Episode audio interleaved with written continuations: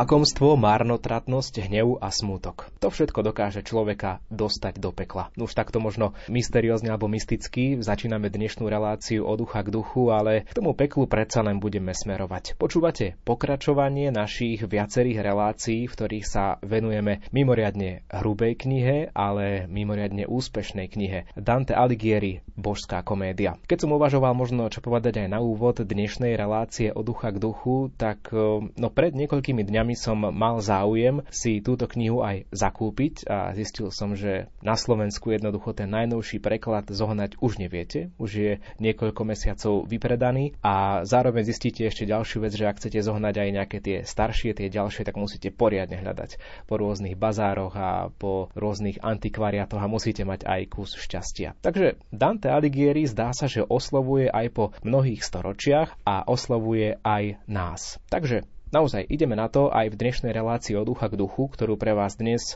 netradične bude vysielať redaktor Ivo Novák a hudobný výber Diany Rauchovej dotvorí nasledujúcich 90 minút. Samozrejme, nechýba umelecká interpretácia dnes 7. spevu Danteho božskej komédie z časti Peklo v podaní herca Marka Rozkoša z divadla Jozefa Gregora Tajovského vo zvolenie. Asi by bolo dobré sa aj vrátiť e, k tomu, kde sme skončili v tej predchádzajúcej relácii, obzvlášť aj pre tých, ktorí nás počúvajú možno po prvý raz, možno nie všetci, sú takí, ktorí počúvajú náš cyklus o Danteho božskej komédii v relácii od ducha k duchu verne každý mesiac, ale predsa len budeme radi, ak vás aj takto nejakým spôsobom na novo alebo úplne vôbec po prvý raz oslovíme. Mojím prvým hostom je tradičný náš e, sprievodca Danteho božskou komédiou kňaz kňaz Marek Iskra, pôsobiaci vo farnosti Priechod nedaleko Banskej Bystrice. Otec Marek, príjemný večer.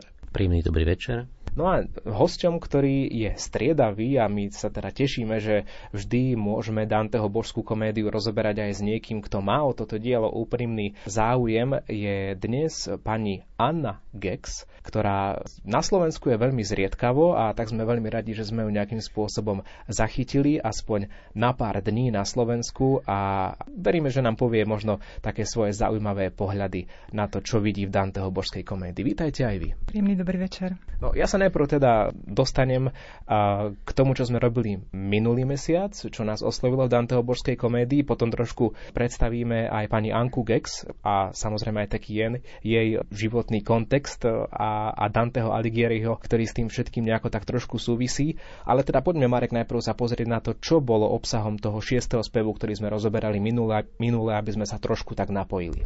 Tak v šiestom speve sme počuli hlasný, nekontrolovaný, neú neutíchajúci hluk z lejaku, z dažďa, ktorý nepretržite padá na tých, ktorí trpia v pekle na skupinu pažravcov, lebo chceli mať veľa, veľa, tak teraz majú veľa, ale takej nekvalitnej stravy, ktorá ich obťažuje. A videli sme tam Cerbera, teda trojhlavého psa, ktorý na tých zatratencov číha a ešte im dokonca ubližuje. Mali sme tiež možnosť vidieť Čaka, ktorý vystupuje na scénu a reprezentuje tak trochu aj Florenciu. Prvýkrát sa Florencia dostala do, do pozornosti v našom, našom diele a spev sa končí otázkou ten šiestý, otázkou dokonalosti, otázkou o vzkriesení tela, pričom Virgilio odporúča Dantemu, aby sa držal svojej vedy. A teda vstúpili sme tak trošku do uvažovania aj tej aristotelovskej filozofie a navzájom Virgilio a Dante hovorili viac, ako naznačujem tuto. Prišli sme až k bodu, kde sa už kruh skláňa, kde stojí veľký nepriateľ sám Pluto. Týmito veršami končil šiestý spev a teda takej debate medzi Virgiliom a Dantem o svetom Tomášovi Akvinskom, o Aristotelovi, o vzkriesení tela, o dokonalosti, takto sa uzatváral vznešený, veľkolepý šiestý spev a budeme vidieť, už sme mali avizo, že teraz nás čaká nejaký plúto, úplná zmena štýlu, tak to nás čaká dnes. Ďalším hostom našej dnešnej relácie je teda pani Anna Gex. Vy ste teda, ak máme správnu informáciu, prišli až z krajiny vychádzajúceho slnka. Je to tak? Nemilíte sa, áno. Ja žijem momentálne v Japonsku. V Japonsku a ako sa to stalo, že Slovenka žije v Japonsku? No asi tým, že môj manžel dostal takú jednu pracovnú príležitosť, tak e, z Nemecka sme sa presťahovali do Japonska, kde sme už teraz rok a pol. Konkrétne sme na ostrove, severnej časti ostrova Honshu, skoro blízkosti už skoro Hokkaida. Takže už trošku tú krajinu aj poznáte alebo spoznávate niekoľko mesiacov. Aký je ten život v Japonsku oproti tomu, čo ste žili doteraz? Myslím, že za každým, keď človek mení krajinu, a predtým sme bývali vo Francúzsku, prešli sme do Nemecka, tak uh, myslím, že to bolo trošku jednoduchšie pre nás, pretože tá kultúra tých Nemcov je mne osobne bližšia, ale to je každého, taký od každého záležitosť. Ale keď sme prišli do Japonska, to bolo úplne niečo iné. Mali sme pocit, že tie korene nám úplne niekto odstrihol je to iná krajina, iná kultúra, iný jazyk, tak tie podobnosti sú veľmi minimálne. Tak e, je to výzva celej tej našej rodiny si zvyknúť na to nové prostredie a snažiť sa čo najviac tak e, sa prispôsobiť tým ľuďom a ich zvykom. Sme radi, že takú malú pauzu od pobytu v Japonsku ste využili aj na to, že ste navštívili Rádio Lumen. A vy teda tiež, pani Anna Gex, sledujete Zoom online semináre, ktoré vedie Marek Iskra, ktorých sa vyjadruje k božskej komédii, takže aj v Japonsku sa dá napojiť na to, čo Marek Iskra dáva do pozornosti v rámci Danteho božskej komédie, takže asi ale v inom čase, pretože ľudia, ktorí to sledujú tu na Slovensku, sa zvyčajne spájajú večer v tých večerných hodinách. Tam to je kedy, v akom čase v Japonsku? V zimnom čase je to o 5 ráno a v letnom čase je to o 4. Musím sa priznať, že sledujem v priamom prenose, hlavne v zimnom čase a som rada, že otec Marek má aj viacej času počas toho zimného obdobia. Tie stretnutia sú také častejšie. V tom letnom období je to také zriedkavejšie, takže oveľa neprídem, ale mám tu príležitosť vždycky si to vypočuť potom z archívu. A by som aj povedala, že to je celkom taká výhoda pre mňa voči ostatným členom tej skupiny, pretože myslím, že ráno, keď sa zobudíme, sme takí zo začiatku trošku ospali, ale potom taký vnímavejší. A zároveň, keď skončí to vysielanie, tak potom to tak odoznieva po celý deň a človeka to tak stále nejak rozmýšľam nad tým a hľadám tie spojitosti. Veľmi je to také príjemné, ako predtým, keď som ešte bývala v Nemecku, keď som si, keď som si vypočula večer, tak človek samozrejme dlho nemohol zaspať po niektorých spevoch, keďže preberáme hlavne vlastne inferno, peklo. Ale nemá človek až tak ten priestor na tým tak pomeditovať, porozmýšľať. Takže by som aj odporúčal možno, že poslucháčom počúvajú túto reláciu večer, že niekedy z archívu si vypočuť zase opäť, niekedy do obeda, možno, že to tak budú lepšie vnímať. Alebo o 4 ráno, ako vy. Marek, budeš meniť e, čas tých seminárov, ktoré máš na Slovensku? Navrhneš e, tým, ktorí na tom participujú, že nie večer, ale napríklad ráno o 5? Asi nie, lebo ja sám sa pokladám za nočnú sovu, takže mne ten večerný čas vyhovuje, ale som rád, že existujú aj ranné vtáčatá, ktoré to sledujú ráno a odporúčam teda použiť archív. Anka, čo vás tak oslovilo vo všeobecnosti na Danteho božskej komédie, alebo čo bolo takým impulzom, že, že chcete sa o tom dozvedieť viac? Bola to taká zvedavosť a dovolím si povedať, že aj čo ma ovplyvnilo, bolo načenie oca Mareka. Som mala príležitosť ho stretnúť um, na jeho fare a tak mi umožnil trošku vstúpiť uh, do toho prostredia toho Danteho hlavne to jeho načenie a je to veľmi, by som povedal, že až nákazlivé. A tak to vzbudilo tú moju zvedavosť, že no tak to pre prečo nie, pretože pre mňa Dante boli a možno, že dve poznámky v, mojej, v mojom zošite literatúry na gymnáziu. A bola škoda, že človek sa o tom nemohol, nie že nemohol, nikto v nás nezbudil tú zvedavosť, že čo je za tým. Áno. Takže som bola rada, že som sa mohla zapojiť do tejto skupiny a potom postupne po každom speve človek tak stále je hladný, potom aj zvedavý, že čo príde ďalej. Hej. Aj tento siedmy spev je ukončený skvelo, musím prezradiť, lebo nevieme, že čo bude ďalej. Je to odseknuté a sú tam v podstate dva kruhy a budete sa určite tešiť na ten ďalší, ďalší spev, ktorý následuje zatím. Luz, pa, luz, sa,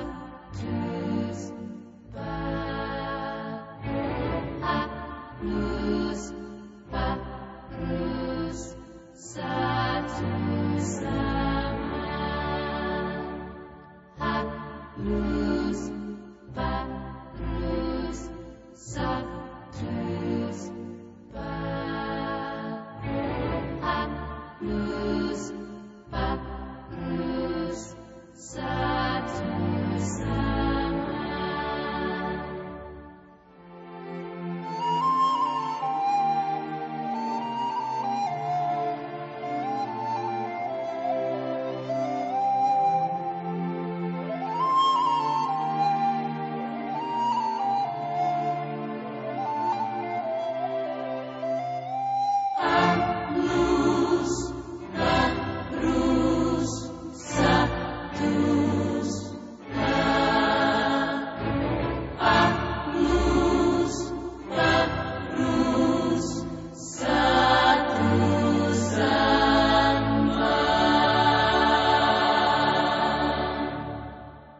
Poďme teda vstúpiť do textu. Mark, neviem, či môžem, alebo či ešte chceš povedať niečo o Plutovi, ktorého si už tak trošku menoval, pretože v texte hneď na začiatku, teda už citujem, čítame Pape Satán, Pape Satán, Alepe. Chrapľavým hlasom Pluto zrazu zvrieska, no vodca chápúc i tie slová slepé posmelil ma. Len ďalej stúpaj z reska. Nech hoci ak sa temné moci srdia, tie skaly zliesť ti nezabránia dneska. Takže vstupujeme do nádherného 7. spevu, ktorý začína takýmto zvolaním strážcu 7. spevu, teda 4. kruhu. A to je Plúto, o ktorom sme vedeli už v predchádzajúcom speve. To úvodné zvolanie pape satan, pape satan je veľmi diskutabilné, že čo vlastne znamená. S najväčšou pravdepodobnosťou neznamená nič konkrétne, je to iba taký náznak takej imbecility, do ktorého privádza túžba človeka po bohatstvách, lebo Plúto, ako budeme vidieť za chvíľu, je strážcom kruhu, ktorom sú zatratené duše lakomcov, chamtivcov alebo aj márnotratníkov. A preto niektorí vravia viacerí, že netreba hľadať nejaký skrytý význam tohoto verša, ale je pravda, že ten výkrik je taký desivý. Hej, že v čase 13. storočia, kedy sa básne začínali vznešenie laudamu, stýby domine, začínať takto spev si vyžaduje veľkú vnútornú slobodu od Danteho. A Dante ju má. A treba povedať tiež, že tento výkrik je vytvorený takým skomolením grečtiny a hebrejčiny. A práve o grečtine sme predchádzajúcom speve počuli, že sa Virgilio hovorí Dantemu, drž sa svojej vedy, drž sa Aristotela. Aristotelová rodná reč bola grečtina. A ako keby taká skomolená grečtina teraz je v ústach, ústach nového strážcu nového kruhu, nepriateľa Pluta, ktorý vystupuje na scénu v 7. speve. Pluto je opäť mytická postava. Je to jedna z troch mytických postav, ktoré bolo na počiatku sveta ako dáva staroveké grécké mýty a báje, nám na známosť, dostal za úlohu kontrolovať zem. Zeus bol boh v neba, Poseidon boh vody a Pluto boh zeme. A keďže zem prináša úrodu a všetky bohatstva pre ľudí, tak preto mal Pluto príjmenie aj ako bohatý. A tu, v tomto kruhu, je monštruózny, trošku šialený, pretože nikdy nevidel lúče slnka, býva ako keby v zeme, v tých greckých mýtoch a povestiach a preto sa stal pre Danteho diela symbolom strážcu kruhu, ktorom sú lakomci, chamtivci, lebo, lebo je túžia po bohatstve. A tak je tak trochu aj obrovský, aj, aj vzbudzuje hrôzu, ale je aj tak trochu chorobomyselný. Teda je vážny, ale tá vážnosť je tak trochu aj smiešna. A to je fakt, že teda títo strážcovia, mytické postavia, postavy vedia vydesiť. Sme totiž v pekle nie je to niečo krásne, ale na druhej strane e, nie, nie, je, to, nie je to obdiv, ktorý by si zaslúžili. Je to skôr taká, taká naozaj známka degradácie či už ľudského jazyka, ako tej grečiny, tak aj, aj hebrečiny, alebo samotnej latinky, taliančiny, tak aj opy, degradácia, degradácia toho štýlu, akým sa vyjadruje. A čo je zvláštne, je v to, celom tomto speve, ako sme to počuli aj, aj, aj už v prvých dvoch tercinách, ktoré ste počuli, drahí poslucháči, budeme počuť uh, veľmi tvrdé rímy, ktoré sú tak pôvodine, ako, ako nádherné, sú aj naše slovenské texty, preklady, napríklad e, z druhej tercine zreska, dneska, hej, alebo potom budeme nezabrda, zrúti, hrby, svrby, skrsa, prú, drsa, prikoprca, to sú slova, ktorými končia jednotlivé verše a na ne sa vytvárajú rímy, veľmi tvrdé, najtvrdšie modné a Dante vlastne používa tieto rímy práve kvôli tvrdosti toho prostredia, ktoré Pluto svojim výzorom a svojou, svojou postavou monštruóznou nám hneď na začiatku dáva možnosť tak zakúsiť, že, že čo asi nás čaká, už to vidíme aj z jeho postavy, aj z rímov, ktoré hovorí.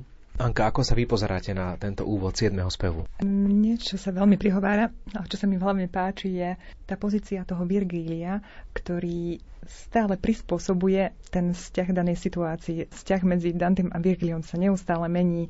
Raz ho vidíme ako priateľa, inokedy ako učiteľa, spoločníka. A podľa tej danej situácii, v ktorej sa Dante nachádza, je jeho oporou. A aj tu vidíme, že je to taká, na jednej strane možno, že ten výkrik bol taký groteskný, že nevieme, že čo to je, ale na druhej strane naháňa strach, tak ten, ten Virgilium mu dodá tú kuráž, aby mohli ďalej pokračovať na tej ceste. Tak pokračujeme ďalej v texte. Ak z dutej tvári obrátil sa stvada. V sebe sa žer, no voči nám buď kročím. Prekliatý zver, nech do nás nezabrda.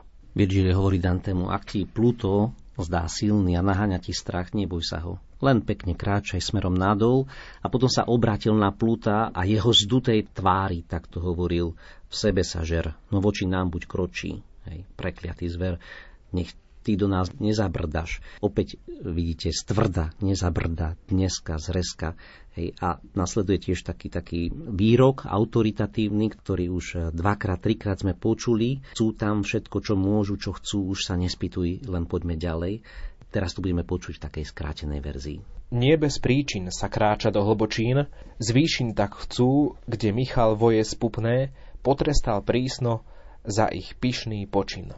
Takže Virgil už neopakuje po tretíkrát celý ten autoritatívny argument ako v predchádzajúcich spevoch. Hej, chcú tam, kde to môžu všetko, čo chcú, ty sa nesputuje ďalej. K Plutovi je ešte drsnejší. Hovorí, nejdeme tam bez príčiny. Ty prečo sa čuduješ? Ak sme tu, tak to je rozhodnutie z hora. Nejdeme na exkurziu, a správne si vystrašený, keď vidíš, že Dante je živý, lebo Virgilio je tieň, je to duša, ale Dante je, je živý, meso s kostiami. A teda nie je to naša roztopaž. Ak to zvýšim, tak chcú, a už sa zdá, že ide opakovať celý ten, ten autoritárny argument, ale nakoniec to rozvinie inak, odvoláva sa na svätého Michala Archaniela, ktorý ho vyhnal spolu s tými spupnými vojmi. No a napriek takému odstupu od klasickej greckej kultúry, ktorý Dante nahodil tým úvodným zvolaním, v 7. speve s volaním Plúta je prítomnosť Aristotela, aj keď teraz ho tak odmieta, aj toho Plúta a Dante, Dante sa od, vytvára dištanc od, od gréckej vedy a poznania. Napriek tomu Aristoteles a grečina je v tomto 7. speve oveľa, oveľa viac prítomná ako v speve číslo 6. Tam bola otázka dokonalosti, ktorú rozvíjali, na ktorú sa debatovali Virgilio s Aristotelom. A tu, napriek tomu, že teda Virgilio sa oddelí od, od Plúta, de facto od greckej kultúry, alebo od takej popletenej greckej kultúry, tak táto, tento siedmy spev je veľmi úzko súvisí s greckou kultúrou a to témou miery, mierou, ktorou sa prehrešili, alebo nepoznali mieru tí, ktorí sú tu zatratení. Takže ešte budeme svetkami prítomnosti greckej kultúry v tomto speve. Jak vzdutá plachta zhúžvaná sa upne, kolo stožiara, keď zdrúzganý sa zrúti. Tak zrazu na zem kruté zviera rupne. Táto tercina je pre mňa veľmi, osobne veľmi taká, veľmi sa mi páčia použité slova v tejto tercine.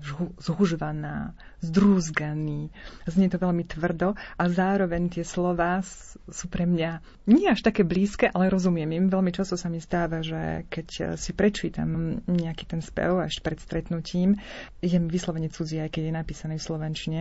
Vďaka, vďaka tomu podrobnejšiemu výkladu a sa stáva zrozumiteľnejšou a zároveň si uvedomujem, že môžeme byť šťastní, že máme taký skvelý preklad slovenčine a uvedomujem si aj to, že slovenčine krásny a bohatý jazyk. Mala som tu príležitosť eh, stretnúť eh, jednu pani, eh, volá sa Suzana Clement, je to španielka, ktorá je vydaná za Taliana a žije tiež v Japonsku, je to kolegyňa môjho manžela. A mi tiež tak otvorila trošku oči, ako Taliani vnímajú Danteho. Vravela mi, že jej svokor tá jeho generácia sa učili Dante na spameť a že často sa jej stávalo, že on recitoval Danteho. Že to je vlastne súčasť ich identity, ich kultúry. Je to niečo nádherné a krásne. Myslím, že by také niečo by malo byť aj u nás. Nie, že učiť sa Danteho. Určite máme skvelých básnikov, ktorí, ktorí majú krásne, krásne, krásne texty, poézia, ale ide o to, aby sme si uvedomili tú bohatosť toho jazyka.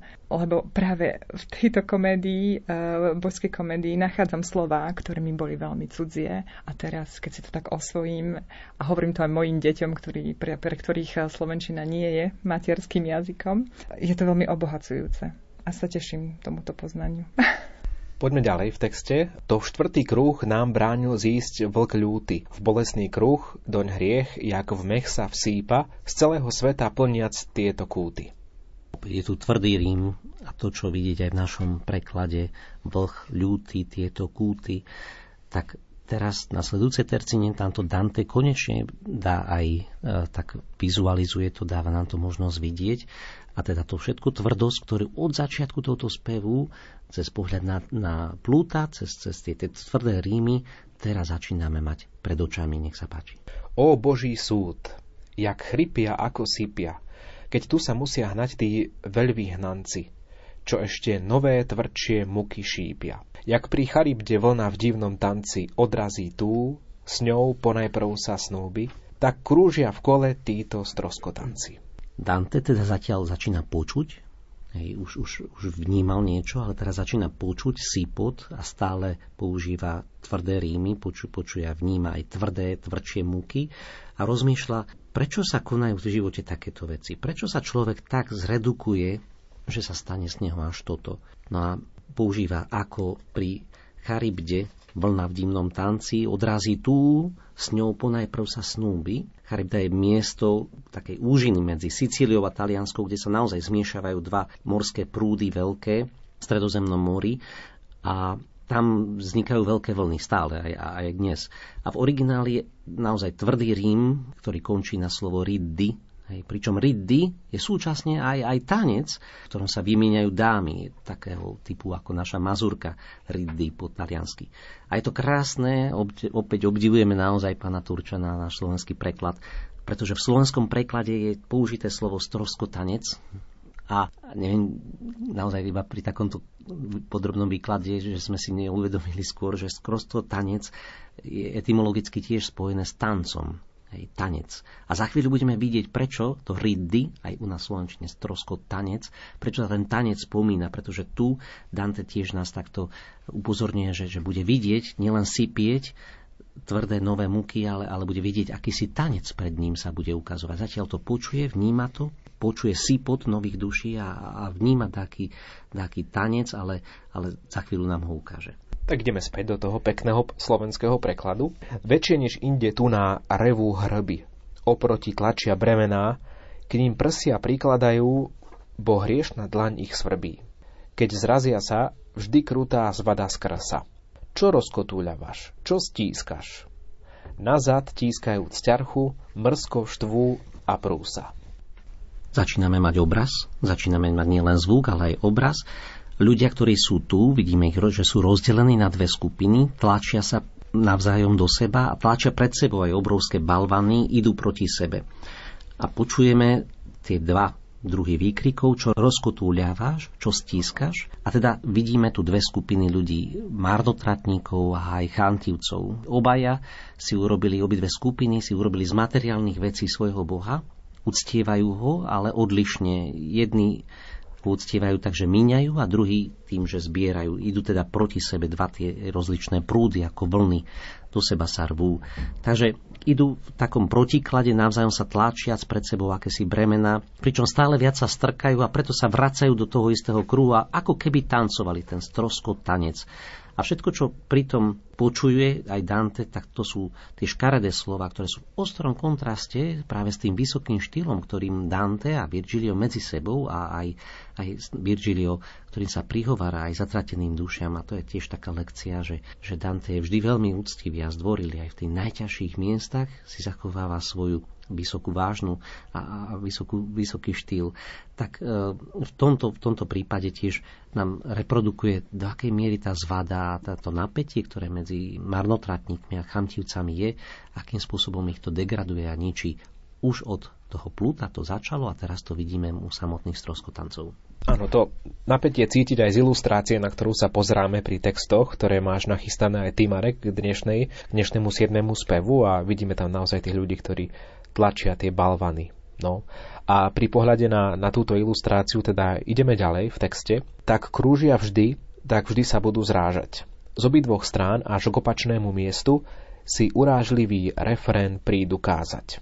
Čo táto časť hovorí vám, Anka? Ja by som sa možno že ešte trošku vrátila k tej tercine nad tým. To je, taká, je to tam taká, taká spojitosť, taká kontinuita. Čo je také zaujímavé, mám pocit, ak sa nemýlim, že práve tieto dva hriechy, ktoré sme spomenuli, tých lakomcov a marnotratníkov, prvýkrát Dante spomína hriechy, ktorí sú v kontraste. Je to skvelý obraz uvedomiť si, že všetko, čo je viac ako treba, nie, nie je dobré. A je to zároveň obrazom nejakej takej tej túžby a žiadostivosti a nášho egoizmu, ktorý nedokážeme stále, nedokážeme mať stále pod kontrolou. A zároveň tento obraz mi pripomína a pojem Sisyfovská práca, ktorá je naznáma, že vykladáme zvýšené úsilie, ktoré sa zdá byť efektívne, ale neprináša žiadne úsilie. A pre týchto hriešnikov ten ich kameň je pre nich celým bohatstvom. Hej, aj ten najmenší kúsok e, je pre nich celým svetom.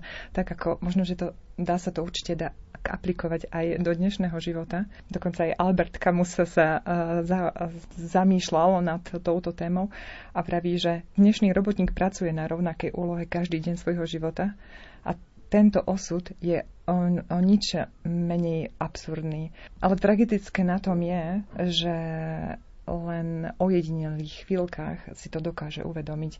To znamená, že práve tým našim úsilím, naháňaním sa za niečím si neuvedomujeme, ktoré sú naše priority a tá miera, tá správna miera, ako tu vidíme uh, medzi tými lakoncami a marnotratníkmi. Takže aby človek sa vyhol tejto absurdite, uh, musíme nájsť tú pravú mieru. Nájsť pravú mieru? Marek, čo ty na to? Slovo miera ešte prídeme, potom neskôr v 42. verši. E, ja by som možno zostal tiež ešte len pri tom aj uražlivom tóne, hej, že ako Anka vravela, že človek dnešnej doby sa o niečo stále snaží a, a možno potom má iba ten svoj kameň, pre ktorý pracuje a, a, a navzájom potom si navzájom do seba strkáme, tlačíme. V 33. verše čítame a uražlivý reflén si prídu kázať, to znamená tancujeme okolo toho istého, tlačíme, niektorí povedia, ja mám pravdu, ja mám pravdu. Naozaj môžeme mať aj pekné veci, či aj peniaze, ale ak ich nevieme využívať správne, ani pre seba, ani pre druhých, tak to je chamtivosť. Hej. Alebo na druhej strane, ak ich púšťame a, a nedbáme o tie pekné veci, tak to je marnotratnosť. A hoci zozname hlavných hriechov je slovo lakomstvo, to máme, marnotratnosť nie je v zozname hlavných hriechov, tak predsa v Lukášovom evaníliu sa používa práve slovo chamtivosť. E, je to asi aj lepšie slovo ako lakomstvo, pretože lakomstvo má v sebe také statické niečo, nedám. Kdežto chamtivosť je taká viac dynamická, teda viac chcem, chcem, túžim, túžim nezdriadenie po veciach, po veciach za nimi. Lakomec nedá ani čo keby bolo. Navyše využije všetky možné prostriedky, aby získal ešte viac. Hej. No a marnotratnosť spočíva v takej prehnanej, nečnostnej veľkorysosti. Dá sa povedať, že oplieska peniaze na to, čo nepotrebuje, či už pre seba, alebo pre tým, ktorých peniaze dáva, nesprávnym spôsobom dáva nesprávne sumy v nesprávnej chvíli nesprávnym ľuďom na nesprávne ciele. A tieto peniaze nakoniec vedú k de- seba deštrukcii, k deštrukcii druhých. A chamtivosť naopak nedám a chcem iba pre seba. V oboch prípadoch je na pozadí nezriadená láska k peniazom a motným statkom a preto časom tieto veci naozaj začnú viesť k sporom, hádkam, urážlivým slovám, vulgárnym, hanlivým slovám, ktoré si navzájom tieto dve skupiny vyjadrujú a aj v tomto speve to počujeme. Polkruhom každý znova koná cestu na onen turnaj zúrivý a ostrý. A že mi temer ľúto je ich trestu, rieknem. Tu, majstre, tu mi clonu rozstri a zrať. To z rádov radia sa tie zľava, s tonzúrami vpred valiace sa kostry? A on, Tí mali um tak doškuľava, že v dávaní či v snahe iných obrať nemali miery, nepoznali práva. Tak tu prichádza tá miera, ktorú si Marek predpovedal. Áno, takže prichádza miera, istá vyváženosť, múdrosť pri správe bohatstva. Tá 42. verš strofa by bola žiadne výdavky, ktoré robili, neboli robené s mierou nemali miery, nepoznali práva. V origináli napísané con misura nulo spedito ferci, teda con misura s mierou neurobili nič. nič neurobili s mierou. A je to veľmi dôležité slovo, budeme ešte o ňom veľa vravieť aj v tomto výklade. Ja by som však odkázal sa na prvé slovo v celej božskej komédii, prvého spevu, pretože tam zaznelo nel mezzo del camin, v strede môjho života som, sa mi stali tieto veci. Takže je to taký odkaz aj na začiatok v tomto 42. verši, ako na nejakú múdrosť, vyváženosť, na hľadanie tej skutočnej múdrosti života. Každý si myslí, že má pravdu, každý si myslí, že ten druhý sa míli a práve riešenie sme nachádzali v tej 42. tercine, kedy vstupuje na scénu slovo miera, teda vyváženosť pri správe bohatstva. Zároveň videli sme alebo počuli sme, že tí, čo mali oči tak do škuľava. Virgilio hovorí, že to sú tí, čo sú škuľaví. V živote nevideli dobre, lebo neboli nič schopní minúť s mierou. A rovnako svätý Tomáš Akvinský hovorí, že horšie sú na tom tí, ktorí rozhádzujú, tí marnotratníci, dokonca ako lakomci, hoci marnotratnosť, opakujem, nie je v zozname hlavných hriechov nerestí, lebo Tomáš Akvinský hovorí, je to podobný princíp, ako sú horší na tom samovrahovia než vrahovia, pretože, pretože sa zbavujú niečo, čo je ich. A tu by som ešte e, trošku otvoril jeden náš veľmi známy biblický príbeh o marnotratnom synovi, ktorý my vnímame už možno v tom, tom zornom úhle o milosrdnom otcovi, ktorý toho marotátneho syna príjima. Ale o tom vieme veľa, o tom chlapcovi, ktorý premrhal ten majetok. Niekedy si aj my ako kazatelia posvietime trošku aj na toho staršieho syna, ktorý zostal doma s otcom, ale nebol spokojný a nekonal prácu s radosťou, nekonal prácu, pretože mal otca rád, ale konal prácu z túžby po hromadení majetku. Nebol chamtivý, bol lakomý. A preto, keď prišiel ten marotratný syn domov, tak nie je šťastný. Obaja sa jednoducho milia. Či ten marotratný syn, alebo aj ten chamtivý, ktorý zostal doma, zdanlivo vedie veľmi jednoduchý životný štýl, ale jeho cieľom je hromadenie majetku. Obaja sa milia a obaja nepoznajú otca a jeho lásku. Obaja by mohli byť de facto tu v tomto dnešnom siedmom speve, lebo sa nenávidia navzájom a majú rovnakú váhu, rovnaký cieľ iba tých hmotných veciach. Márnotratný syn spoznal svoju chybu, robí z toho pokánie, otec ho príjma a rovnako táto cieľ, ten, tento úlohu, táto, táto, toto obrátenie a pokánie čaká aj na toho nášho chamtivého druhého syna. Takže niekde v strede, v tej mizure, v tej, tej miere, tam, tam je ten kľúč, ktorým možno aj tým bohatstvom alebo majetku nájdeme ten správny postoj. Ideme späť do textu. Brecha ich reč i svedčí to ich obrad. V tých bodoch dvoch, kde v druha druh zas vbuchol a opačný hriech spôsobil ich obrad. Patria tie hlavy, z ktorých vlas už sprchol, kardinálom i pápežom a kňazom. V nich lakomstvo vždy dosahuje vrchol. Tak Marek nie je dobrá vizitka pre klérus o tom, čo si asi myslel Dante Alighieri o vtedajších kardináloch, kňazoch. Asi nič dobré. Áno, boli pápeži, ktorí mali radi bohatstvo a aj keď to bohatstvo církvy sa nikdy nedá až tak súdiť, lebo je to isté spoločné dobro, ktoré neslúži len na, taký osobný cieľ, nie osobným majetkom. Je pravda, že boli pápeži, ktorí boli veľmi lákomi a zase boli aj, aj, aj samozrejme svätí a sú svätí, ako svätý František, svätý Benedikt a mnohí ďalší, ktorí sa vzdali aj toho, na čo mali by mať prirodzené právo. V origináli nepočujeme o kňazoch, aj keď v slovenskom texte tí kňazi slovo je tam použité. Dante hovorí iba o pápežoch a kardináloch, ale e, ešte sa dostaneme aj k tej téme. Je pravda, že práve týmto týmto veršom začína Dante aj svoju istú kritiku nejakých nešvárov, ktoré v cirkvi sú, ale musíme povedať, že Dante cirkev miluje a ak nasvedcuje aj, aj dáva také zrkadlo, nerobí to zlomyselne, nie je ten, ktorý si chce do cirkvi kopnúť, nie je ten, ktorý jednoducho chce potopiť a ukázať a vyhrať nad tými neresťami. Má neskutočný súcit, ako aj tu budeme za chvíľu počuť. Aj nad tými zatratencami. Opisuje ich takej drvivej, ťažkej scéne, ale, ale zároveň túži potom, aby to bolo tak zmierou, ako to má byť. Možno iba na otázku teda tých duchovných súvislostí veľakrát sa naozaj môže stať, že, že aj my ako kňazi dávame ten dôraz na, na také tie duchovné hodnoty a možno ten, toto správu majetku ani nie sme pripravení e, až na toľko e, správovať, aby to naozaj slúžilo z mierou v dobro všetkých. Viem si predstaviť, že, že naozaj v dobrom úmysle človek minie viac, ako, ako by mal na, na správu tých majetkov, ktoré dostal do správy, ako, ako kňaz, ako, ako kardinál, ako pápež. Na druhej strane, keď príde nejaký nástupca, ktorý teraz už nemá, tak, tak sa zatvorí a zostane možno až, až taký, že, že, že nedá nič. No a, a ako nájsť tú správnu mieru je veľké umenie, a preto aj čítame toto dielo, že tomuto umeniu sa chceme učiť. A tu si spravíme krátku prestávku a po hudobnej pauze sa k Dantemu Aligierimu opäť vrátime.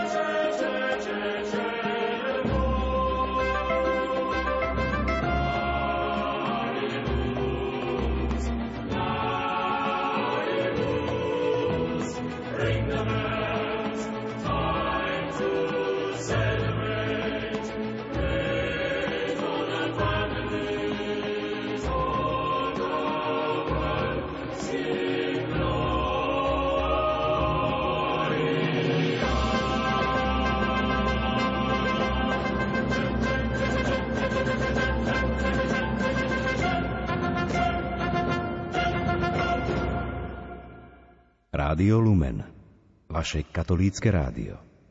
Danteho božskú komédiu rozoberáme v dnešnej relácii od ducha k duchu spolu s našimi hostiami, kňazom Marekom Iskrom a Annou Gex, Slovenkou, ktorá momentálne žije v Japonsku a svoju krátku zastávku na Slovensku využila aj na návštevu Rádia Lumen. My sme teda hovorili pred chvíľkou o ľuďoch, ktorí mreli túžbou za bohatstvom a pri čítaní z Danteho božskej komédie zo 7. spevu pokračujeme. Z tých špinavcov, čo mreli za peniazom a tu ich za to drví muka hrozná, iste mi bude známy dáky blázon. To nedúfaj, bo pramálo sa rôznia. Že bez poznania žili v tme ich srdcia, ani ich tvár dnes nikto nerozozná. Takže, Marek, ľudia, ktorí mreli za peniazom, Dante hovorí Virgiliovi, že možno, že by som mohol tu niekoho poznať, pretože mnohých poznal takých, čo mreli za peniazom, ktorí túžili po majetkoch. A Virgilio mu odpovedá, nedúfaj to, lebo pramálo sa rôznia. Oni sa počas života už navzájom tak podobali v tej túžbe a honbe za peniazmi, že aj teraz, aj vtedy, aj teraz sú nerozpoznateľní, nikomu nič nevenovali. Aspoň trochu, keby mohli tak vystúpiť z toho dávu, niekedy byť taký trochu ľudskejší, pozornejší, vytvoriť si, vytvoriť si konkrétny vzťah, možno aj vďaka dobrám, ktoré dostali od Boha, venovať niekomu niečo, ale nič. Oni, ich tvár dnes nikto nerozozná. Aj keď je niekto bohatý, tak dneska povieme, už ma viac nepozná. Ani ja ho už viac nespoznávam. Stal sa bohatý. Už sa nevie ani rozprávať normálne, už sa nespráva normálne. Žiaľ, veľakrát sa takto vlastne táto realita stane a od nich vraví aj Virgilio, že žili ako keby bez poznania. Nevedeli sa vážiť veci, ktoré dostali, nevytvárali z nich príležitosť na to vytvárať vzťahy, čo hovorí aj Ježiš, že robte si priateľov z nespravodlivej mamony. Hej, takže skús žiť aj z toho, čo si dostal, skús žiť, aby si bol darom pre druhých. Je to súčasť umenia, je to súčasť čnosti, vedieť rozdeliť sa s darmi, ktoré si dostal od Boha a vedieť ich správne použiť. Ten, ten vzťah Virgilia a Danteho k bohatstvu nie je jednosnáry, že všetko rozdať. Nehovorím o svetom Františkovi, ktorý to už potom urobil z lásky k Bohu. Je to, je to mnohovrstový vzťah, ale práve to poznanie znamená ďakovať za, svoju, za svoje dary, ktoré som dostal a svojou službou rozvíjať práve tie vzťahy, ktoré potom môžu byť jedinečným.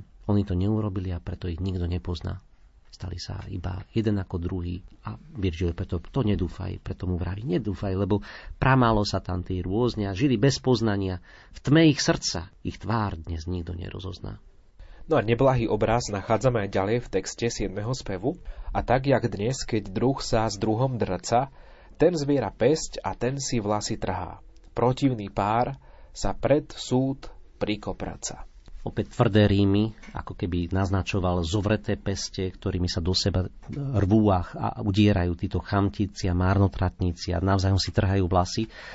A takto to robiť na veky až do posledného súdu, hej, kým pred súd sa prikoprca, to je obraz toho, čím niekedy žijeme aj my. Hej, kedy sa aj, možno aj, aj v dnešnej spoločnosti veľa vraví hej, o, o peniazoch, o teraz referendum, o tom, koľko to stálo a či to muselo byť. A, ale v skutočnosti jedná sa o nejaké hodnoty. Vnímame, že spoločnosť potrebuje pracovať s peniazmi, ale správne dať a správne aj zadržať, to je to umenie, ktoré súvisí s, s celou etikou či už kresťanského alebo aj gréckého štýlu. A, a teda v čom je riešenie? Aristoteles etike Nikomachovej hovorí, že treba sa aj budovať ktorá leží vždy v strede. Nel mezzo del camin de la nostra vita, hovorí, hovorí aj Dante na začiatku. V strede, teda nie na okraji. Čnosť veľkodušnosti je v strede medzi márnotratnosťou, alebo teda rozho- rozhadzovačnosťou, aj s tým takým držgrožstvom, teda chamtivosťou.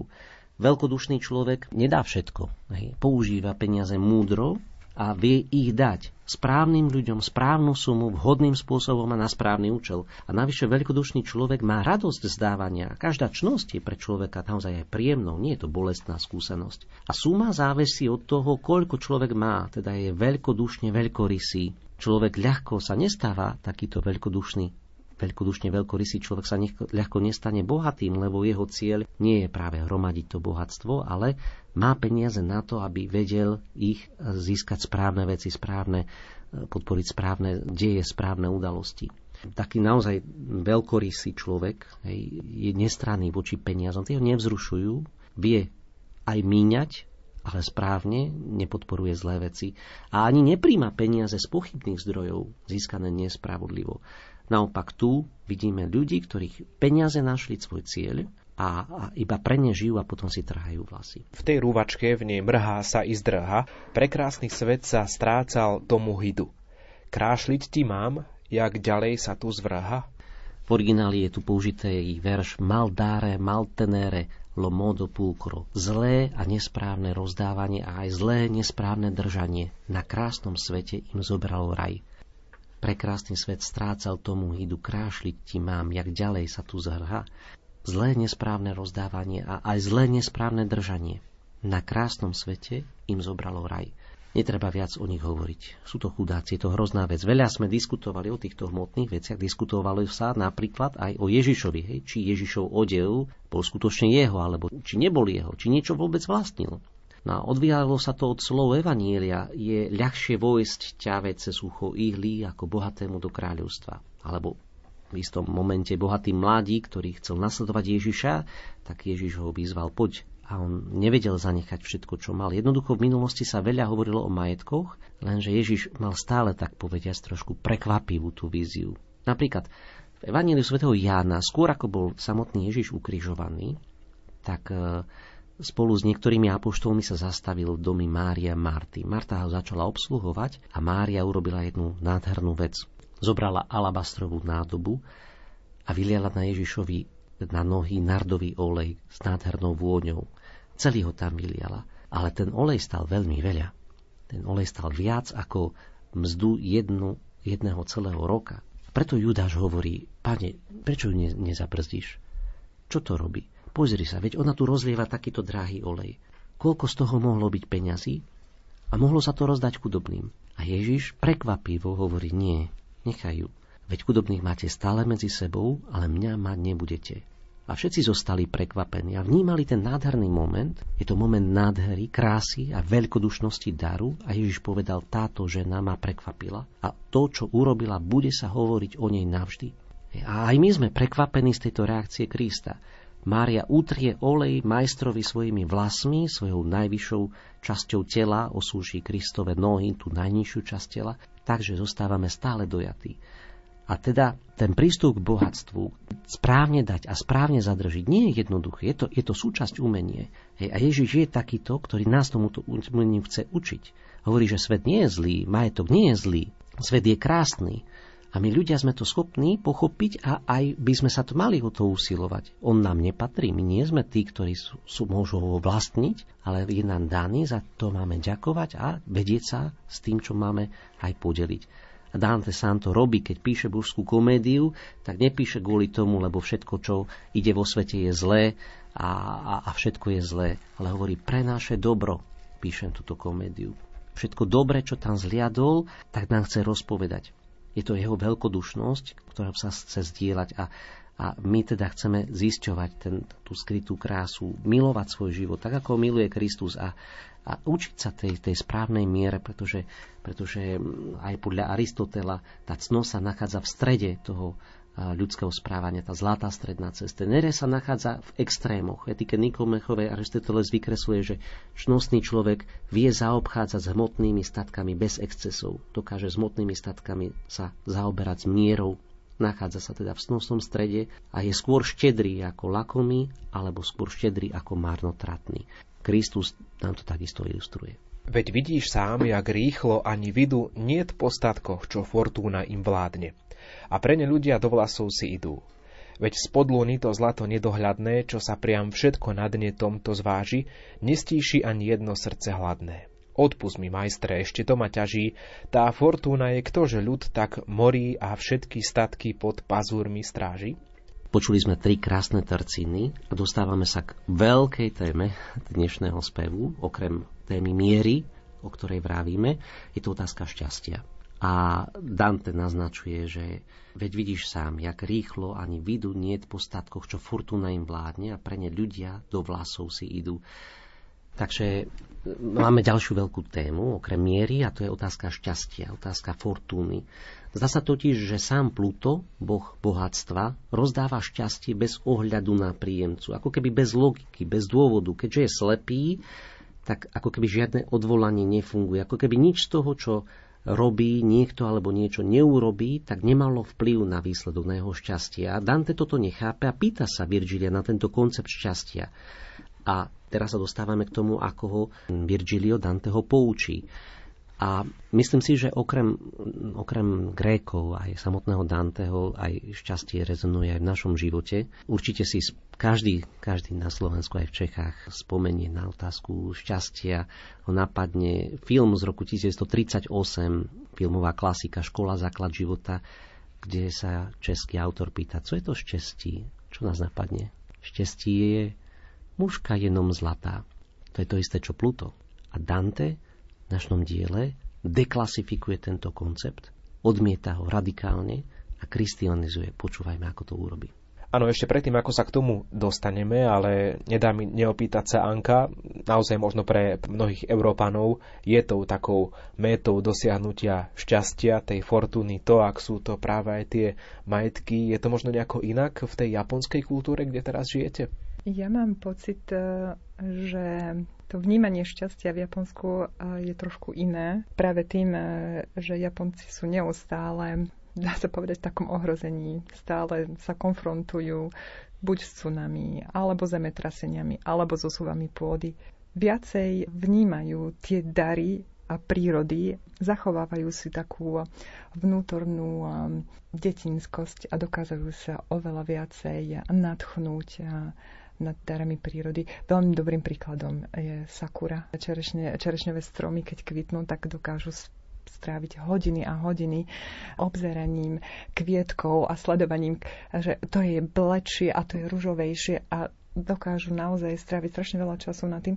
Taktiež e, u nás máme strašne veľa repkových polí alebo slnečnicových polí, ale tam nevidíte ľudí, ktorí by sa nad tým pozastavili a rozímali a strávili skoro celý deň na to krásou, ktorú nám Boh vlastne ponúka. Takže e, je tá pominuteľnosť e, v ich živote je veľmi prítomná a o to viacej si uvedomujú tie, tie dary a tie krásy toho života. No a nám teda vysí vo vzduchu tá otázka, čo je to šťastie a Virgilio v texte odpovedá. Odvetil mi. O nevedomé tvory, o nerozumný ako malé deti.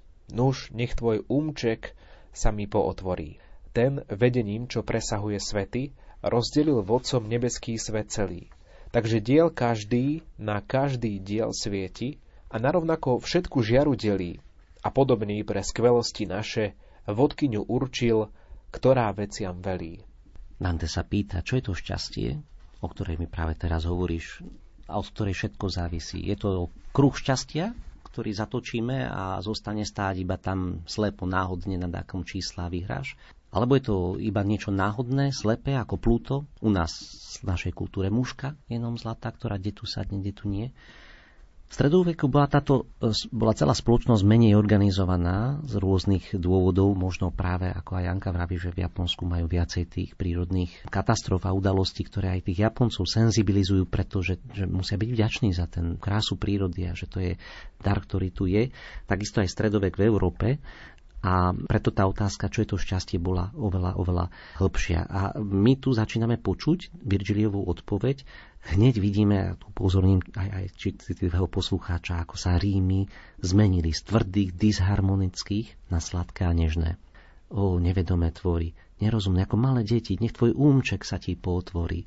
Jemné, nežné, malé, svety, svieti, celý rytmus veršov je úplne iný a začína Virgilio hovoriť, že Boh všetko, čo stvoril, stvoril vo svojej múdrosti. On stvoril anielov, on stvoril každú časť nebies podľa plnosti svojej prozreteľnosti a stvoril aj anielov ako takých nebeských administrátorov, povedali by sme v dnešnom termíne, a jeho božská inteligencia, ktorá každý diel riadia, na ktorý svieti, tak, ktoré nič nie je tmavé, žiadny tieň, tak prichádza z ktorejkoľvek strany, aj keď nám sa to nezdá, ale v ňom vládne dokonalá harmonia. Takže Začína Virgiliusov odpoveď, že, že šťastie vonkoncom nie je náhoda, nie je slepé, je to súčasť Božieho riadenia a pokračuje ďalej v odpovedi. Tu obdarí, tu darí zase z kmáše, na iný kmeň ich prenášajúc z kmeňa a nadarmo sa ľudský um s ňou kaše.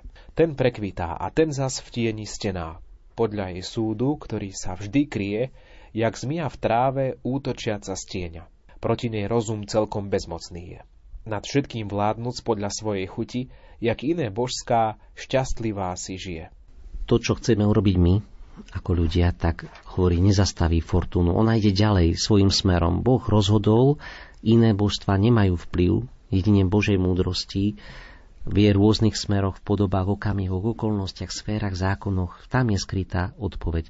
Súd fortúny sa nedá vidieť, hej, ale napriek tomu on má vnútornú logiku, je poháňaná jeho vnútorným svetlom, jeho logikou, hoci nám, ľuďom, by sa mohla zdať, že to je také slepe. My vidíme niekde aj taký tmavý bod. Z krátkodobého hľadiska sa nám zdá, že napríklad rímska ríša padla hej, v tom, tom 4. 5. storočí. Trvala tisíc rokov a padla. A potom skončila a príde iná, ale neboj sa, aj tá skončí. Môže sa na to zdať, že to je náhoda, šťastie, ale, ale je tam skrytá Božia prozreteľnosť a teda Dante cez Virgilia ako keby vyvracia také klasické chápanie bohyne Fortúny, alebo tej našej zlatej mušky, ktorá je slepá náhoda, koná svojvoľne, rozmarne a spôsobuje, že niektoré ľudské šťastie stúpa, iné klesa. A namiesto toho trvá na tom, že Fortuna je služobníčkou Boha, jeho prozreteľnosti, že jej konanie nie je rozmarné a preto je menej hrozivé. A tu ma napadal aj, aj Marko Ivan Rupnik, ktorý v jedných duchovných cvičeniach hovorí o Kristovi na kríži a o jeho slovách dokonané je. Hovorí o tom, že to bolo otázka, že to otázka šťastia, otázka plnosti. Všetko je vykonané dobre. Všetko potrebné bolo vykonané. A teda fortúnu nemôžno pochopiť bez väčšieho Božieho plánu, ktorý je dobrý. My by sme mohli povedať, že Kristus bol nešťastný na kríži, ale on povedal, dokonané je.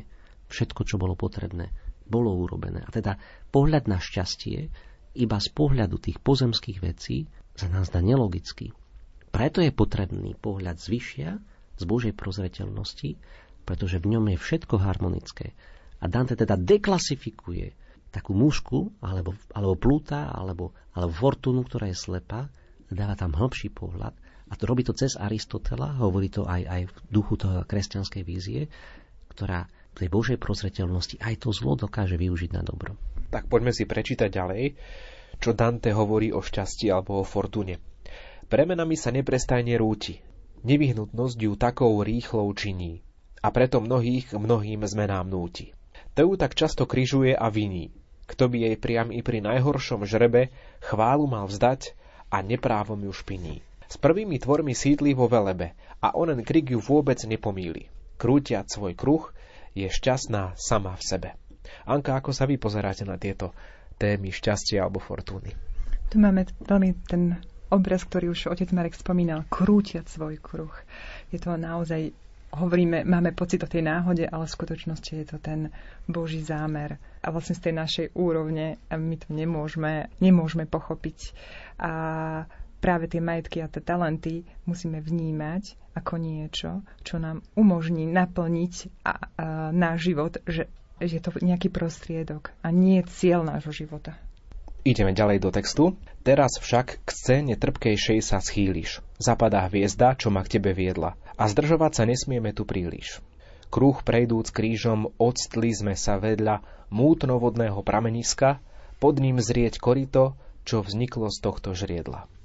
Prvýkrát v pekle pozorujeme odchod Virgilia Danteho z kruhu a prechod do ďalšieho kruhu hoci ešte neskončil samotný spev, sme ešte 33 veršov pred skončením 7. spevu a oni opúšťajú štvrtý kruh a vstupujú do 5. kruhu pekla. Opúšťajú tento kruh marnotratníkov a, alebo chamtivcov a ocitnú sa pri fontánke, pri pramení s čudnou tmavou vodou, ktorá tečie prúdom dolu cez puklinu v skale a prídu k močiaru, ktorý sa nazýva Styx, ak to budeme za chvíľu počuť, čo znamená rieka nenávisti. Doprevádzaný mútnym prúdom vodným do nižších miest, v dno hlbšie zberáme sa chodníkom, iba zriedka kedy schodným. Gúpetiu chmúrnych, desných brehov klesá presmutný tok a pomaly sa vnára do vody Styxu do mútneho plesa. Pozorne som sa díval do močiara, až nahých ľudí uvidel som zblíza, ako sa s tvárou strhanou tu svária.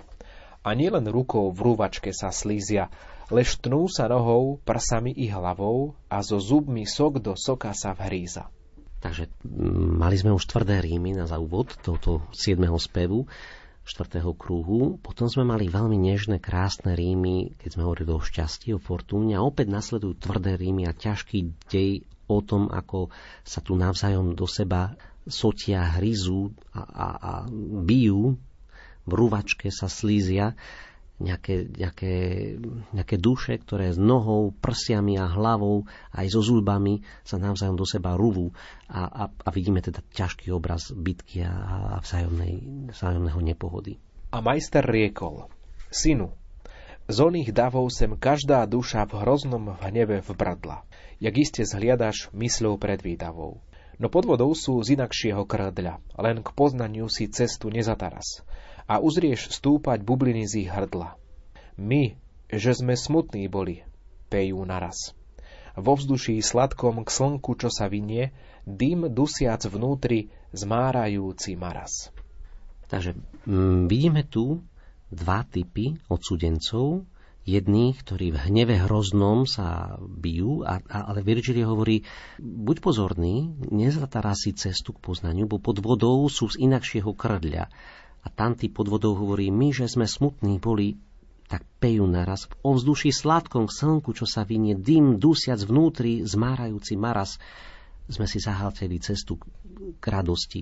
Teda už samotnými dvomi skupinami odsudencov je vytvorené kontrapaso. Vnímeme tu teda nahnevaných, násilných, pomstichtivých ľudí, ktorí uviazli v bahne a stále sa o niečo hádajú, bijú potom sa stanú mrzutí, pochmurní a až depresívni, a to je tá druhá skupina, acédia, je to taká duševná lenivosť. E, svoj čas na zemi premárnili tým, že v sebe dusili ten hnev, to im zničilo život a teraz im to ničí doslova celú väčnosť pretože svoj hnev nedokázali nejako spravodlivo vytvoriť, vy, vy, vyjadriť, dusili ho vo svojom hneve, vo svojom vnútri, tak sú takíto depresívni, smutní a nerešpektujú fakt, že, že naozaj život je iba jeden, že môžu vidieť slnko, necítili vôňu života, nikdy neboli úžasnutí nad tým a nikdy sa ani nedokázali natchnúť, mať úžas pred ničím, čo je pekné, čo Boh dal, pred tým krásnym ovzduší sladkom a krásnym slnkom, pod ktorým žili, ich to nezaujímali, uzatvorili sa do svojej depresie, tak tí sú ako keby pod tou vodou a iba bublinky stúpajú k tomuto,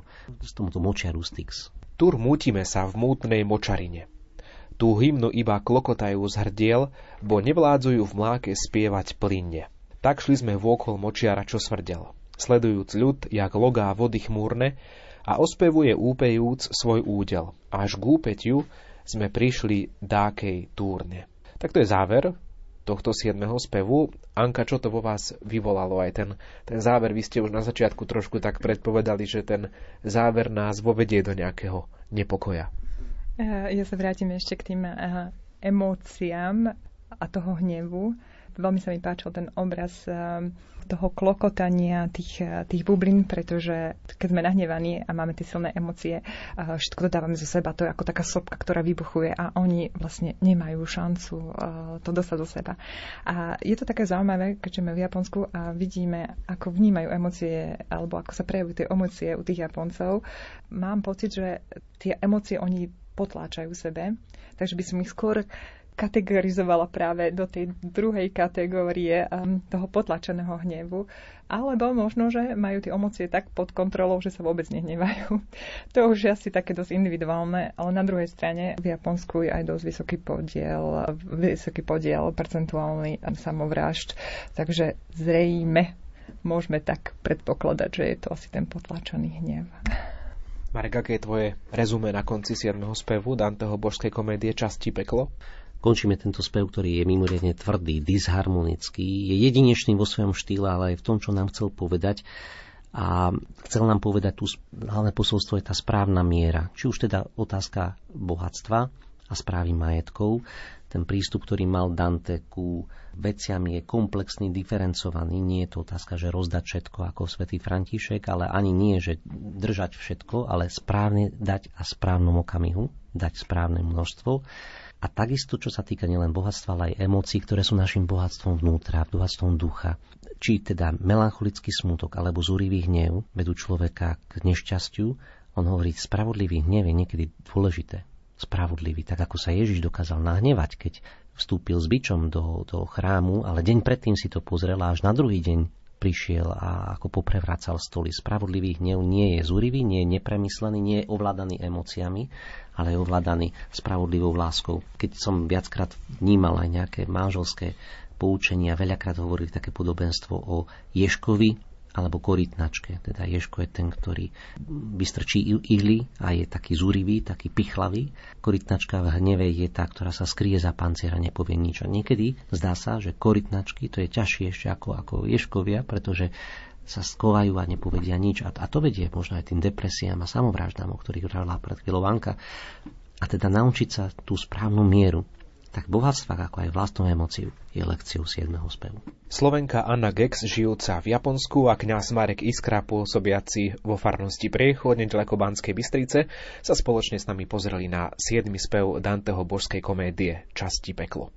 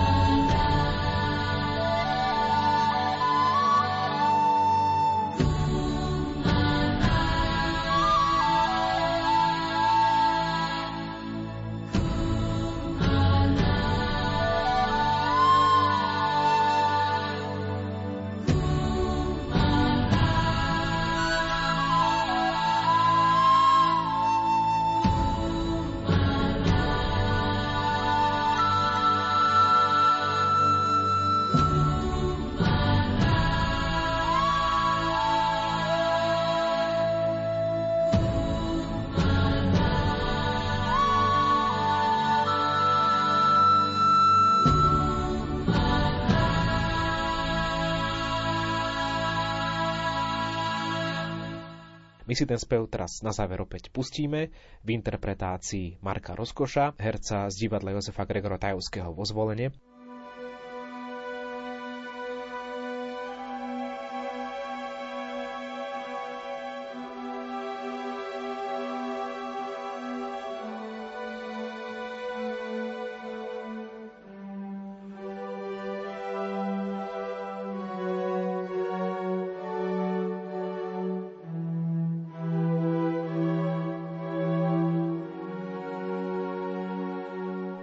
Spev 7.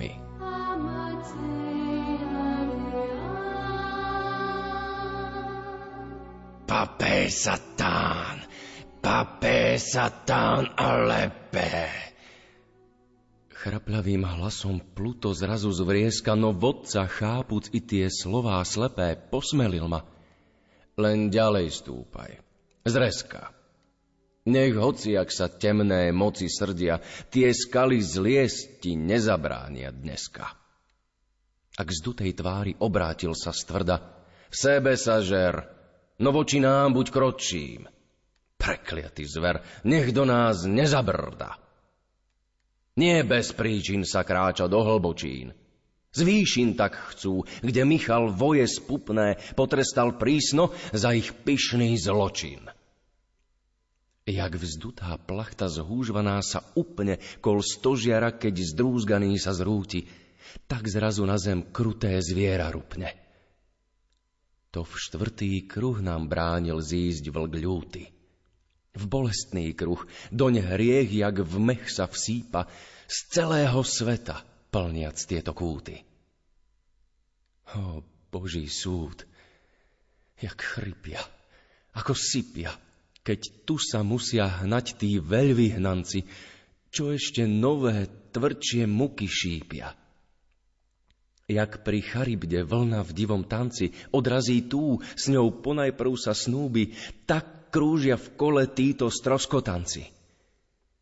Väčšie než inde tu na revú hrby, oproti tlačia bremená, k ním prsia prikladajú, bo hriešna dlaň ich svrbí. Keď zrazia sa, vždy krutá zvada skrsa. Čo rozkotúľavaš? Čo stískaš? Nazad tískajúc ťarchu, mrsko štvú a prúsa.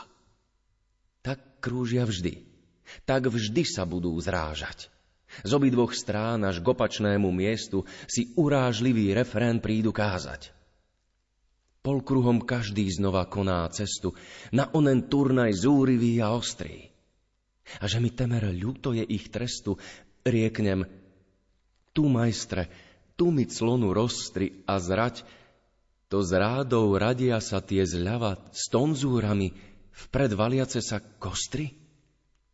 A on, tí mali um tak doškuľava, že v dávaní či v snahe iných obrať nemali miery. Nepoznali práva. Brechá ich reč i svedčí to ich obrad v tých bodoch dvoch, kde v druhá druh zas vbuchol a opačný hriech spôsobil ich obrad. Patria tie hlavy, z ktorých vlaz už sprchol, kardinálom i pápežom a kňazom. V nich lakomstvo vždy dosahuje vrchol. Z tých špinavcov, čo mreli za peniazom a tu ich za to drví muka hrozná, iste mi bude známy dáky blázon. To nedúfaj, bo pramálo sa rôznia, že bez poznania žili v tme ich srdcia, ani ich tvár dnes nikto nerozozná. A tak jak dnes, keď druh sa s druhom drca, ten zviera pesť a ten si vlasy trhá, protivný pár sa pred súd prikoprca. V tej rúvačke v nej mrhá sa i zdrha, prekrásny svet sa strácal tomu hidu. Krášliť ti mám, jak ďalej sa tu zvrha? Veď vidíš sám, jak rýchlo ani vidu niet postatkoch, čo fortúna im vládne a pre ne ľudia do vlasov si idú. Veď spod luny to zlato nedohľadné, čo sa priam všetko na dne tomto zváži, nestíši ani jedno srdce hladné. Odpust mi, majstre, ešte to ma ťaží. Tá fortúna je kto, že ľud tak morí a všetky statky pod pazúrmi stráži. Odvetil mi, o nevedome tvory, O nerozumný ako malé deti, nuž nech tvoj umček sa mi potvorí. Ten, vedením, čo presahuje svety, rozdelil vodcom nebeský svet celý. Takže diel každý na každý diel svieti a narovnako všetku žiaru delí. A podobne i pre skvelosti naše vodkyňu určil, ktorá veciam velí. Tu obdarí, tu dary zase skmáše. Na iný kmeň ich prenášajúc z kmeňa a nadarmo sa ľudský um s ňou kaše. Ten prekvitá A ten zas v tieni stená podľa jej súdu, ktorý sa vždy kryje, jak zmia v tráve útočiaca stieňa. Proti nej rozum celkom bezmocný je. Nad všetkým vládnuc podľa svojej chuti, jak iné božstvá šťastlivá si žije. Premenami sa neprestajne rúti, nevyhnutnosť ju takou rýchlou činí a preto mnohých k mnohým zmenám núti. To ju tak často kryžuje a viní, kto by jej priam i pri najhoršom žrebe chválu mal vzdať a neprávom ju špiní. S prvými tvormi sídli vo velebe a onen krik ju vôbec nepomíli. Krútiac svoj kruh je šťastná sama v sebe. Teraz však k scéne trpkejšej sa schýliš. Zapadá hviezda, čo ma k tebe viedla a zdržovať sa nesmieme tu príliš. Kruh prejdúc krížom, odstli sme sa vedľa mútnovodného prameniska, pod ním zrieť korito, čo vzniklo z tohto žriedla. Doprevádzaný mútnym prúdom vodným, do nižších miest v dno hlbšie zberáme sa chodníkom, iba zriedka kedy schodným. K úpetiu chmurných, desných brehov klesá presmutný tok a pomaly sa vnára do vody Styxu, do mútneho plesa. Pozorne som sa díval do močiara, až nahých ľudí uvidel som zblíza, ako sa s tvárou strhanou tu svária a nie len rukou v ruvačke sa slizia, lež tnú sa nohou, prsami i hlavou a zo zubmi sok do soka sa vhríza. A majster riekol, synu, z oných davov sem každá duša v hroznom hneve vbrdla, jak iste zhliadaš mysľou pred výdavou no pod vodou sú z inakšieho krdľa. Len k poznaniu si cestu nezataraz a uzrieš stúpať bubliny z ich hrdla. My, že sme smutní boli, pejú naraz, vo vzduší sladkom k slnku, čo sa vynie, dym dusiac vnútri, zmárajúci maras, tu rmútime sa v mútnej močarine. Tú hymnu iba klokotajú z hrdiel, bo nevládzujú v mláke spievať plynne. Tak šli sme vôkol močiara, čo smrdel, sledujúc ľud, jak logá vody chmúrne a ospevuje úpejúc svoj údel, až k úpetiu sme prišli dákej túrne.